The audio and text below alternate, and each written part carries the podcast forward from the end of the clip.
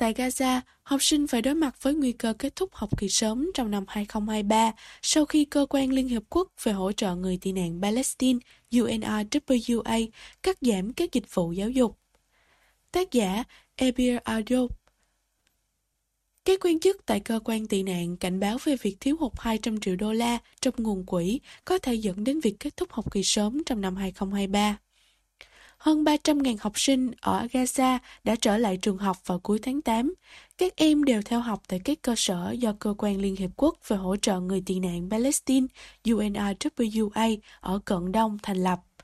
UNRWA điều hành 288 trường học ở dải Gaza, cung cấp giáo dục cho người tị nạn Palestine.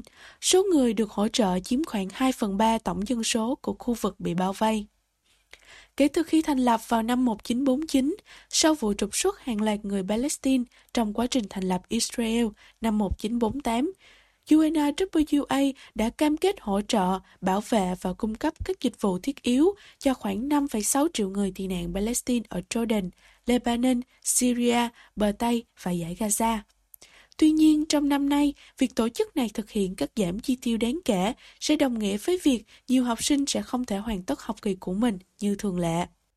Gaza Adnan Abu Hasna, người phát ngôn của UNRWA tại Gaza, nói với Middle East Eye, một trang tin độc lập của Anh, chuyên đưa tin về khu vực Trung Đông và Bắc Phi. Ông nói rằng nguồn quỹ của UNRWA đã thiếu hụt khoảng $200 triệu. Ông giải thích, chúng tôi đã trả lương cho giáo viên của mình trong tháng 8, tuy nhiên, có lẽ chúng tôi sẽ không thể trả tiền cho họ trong tháng 9 vì chưa nhận được các khoản tài trợ cho việc này. Abu Hasna cho rằng cuộc khủng hoảng hiện nay là do nền kinh tế toàn cầu đang xấu đi và cuộc chiến giữa Nga và Ukraine đã dẫn đến việc hàng triệu người Ukraine phải di dời.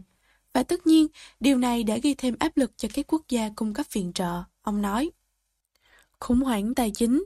Đây không phải là cuộc khủng hoảng tài chính đầu tiên mà UNRWA phải đối mặt. Cú sốc lớn nhất đối với tổ chức này diễn ra vào năm 2018 khi cựu Tổng thống Mỹ Donald Trump tạm dừng khoản tài trợ của Hoa Kỳ cho cơ quan tị nạn.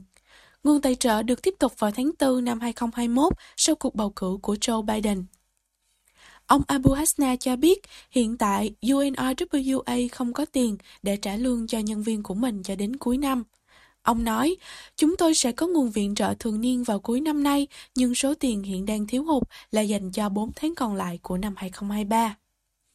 Eham Hillis, 34 tuổi, mẹ của 4 học sinh đang theo học tại các trường UNRWA cho biết, tin tức này khiến cô lo lắng vì cô đã rất vui khi các con được học tập tại đây. Cô nói với Middle East Eye trong một cuộc phỏng vấn qua điện thoại. Nếu năm học kết thúc vào tháng tới, tất nhiên tôi phải chuyển con mình đến các trường công lập, nhưng tôi chỉ mong điều này sẽ không xảy ra. Giám đốc phụ trách các vấn đề của UNRWA tại Gaza, Thomas White, đã chia sẻ một bức ảnh của ông trên mạng xã hội, trò chuyện với các học sinh trong chuyến thăm Gaza hồi đầu tháng 8. Trong dòng tweet, ông xác nhận tình trạng thiếu hụt tài chính và thừa nhận rằng điều tốt nhất chúng tôi có thể làm là cung cấp cho các em một nền giáo dục có nguy cơ bị ảnh hưởng nếu không có thêm các khoản viện trợ bổ sung. Cô Mona Ahmed, một giáo viên tiếng Anh của UNRWA, nói rằng cô không quá lo lắng về khả năng cô sẽ không nhận được lương. Cô cho biết, chúng tôi thường xuyên nghe về những thiếu hụt tài chính này, nhưng từ trước đến nay, sau cùng thì chúng tôi vẫn luôn nhận được tiền. Mona là một trong 9.367 giáo viên làm việc với UNRWA ở dải Gaza. Cô xác nhận rằng tình hình ở trường của cô thật sự cần phải có thêm kinh phí. Cô thừa nhận, tôi có hơn 45 học sinh trong mỗi lớp. Đây là một sĩ số lớp lớn và điều này sẽ thách thức giáo viên đảm bảo việc quan tâm chu đáo đến từng em. Điều mà bất cứ học sinh nào cũng đáng được nhận. Mona bày tỏ mong muốn có ít nhất một tấm bảng trắng trong lớp học, vì hiện tại lớp cô vẫn đang sử dụng bảng xanh và phấn. Tôi chỉ đang yêu cầu một chiếc bảng trắng vào thời điểm mà rất nhiều trẻ em trên toàn thế giới đã có thể tiếp cận với máy tính bảng. Bạn có tưởng tượng được sự thiếu thốn và khó khăn ở đây không? Cô ấy nói. Mặc dù chưa bao giờ bị giảm lương hoặc bị chậm lương, Mona vẫn tin rằng mức lương cô nhận được khoảng $800 mỗi tháng là không tương xứng và không thỏa đáng với mức độ căng thẳng của công việc. Thách thức leo thang. UNRWA gần đây đã công bố việc mở thêm 3 trường học mới ở khu vực dải Gaza. và trường cũng đang tuyển dụng hơn 500 giáo viên mới. Mariam Reyes, mẹ của hai học sinh, cho biết bà rất lo lắng khi nghe về vấn đề thiếu hụt tài chính của UNRWA, vì nếu các trường học do UNRWA điều hành đóng cửa, bà sẽ không còn lựa chọn nào khác vì bà không đánh giá cao các trường học của phía Hamas. Tôi không nghĩ đến việc sẽ gửi con mình vào trường công. Tôi thích trường do UNRWA điều hành hoặc trường tư hơn, nhưng tôi không nghĩ mình có đủ khả năng chi trả cho các trường tư, bà Mariam Reyes nói. Theo Ngân hàng Thế giới, tỷ lệ hộ nghèo ở Gaza đã tăng từ 38,8% dân số lên 53% vào năm 2020. Năm 2017, hơn 75% hộ gia đình phải phụ thuộc vào nhiều hình thức trợ giúp xã hội khác nhau. Gaza đã bị Israel phong tỏa từ năm 2007 sau chiến thắng của Hamas trong cuộc bầu cử quốc hội năm 2006.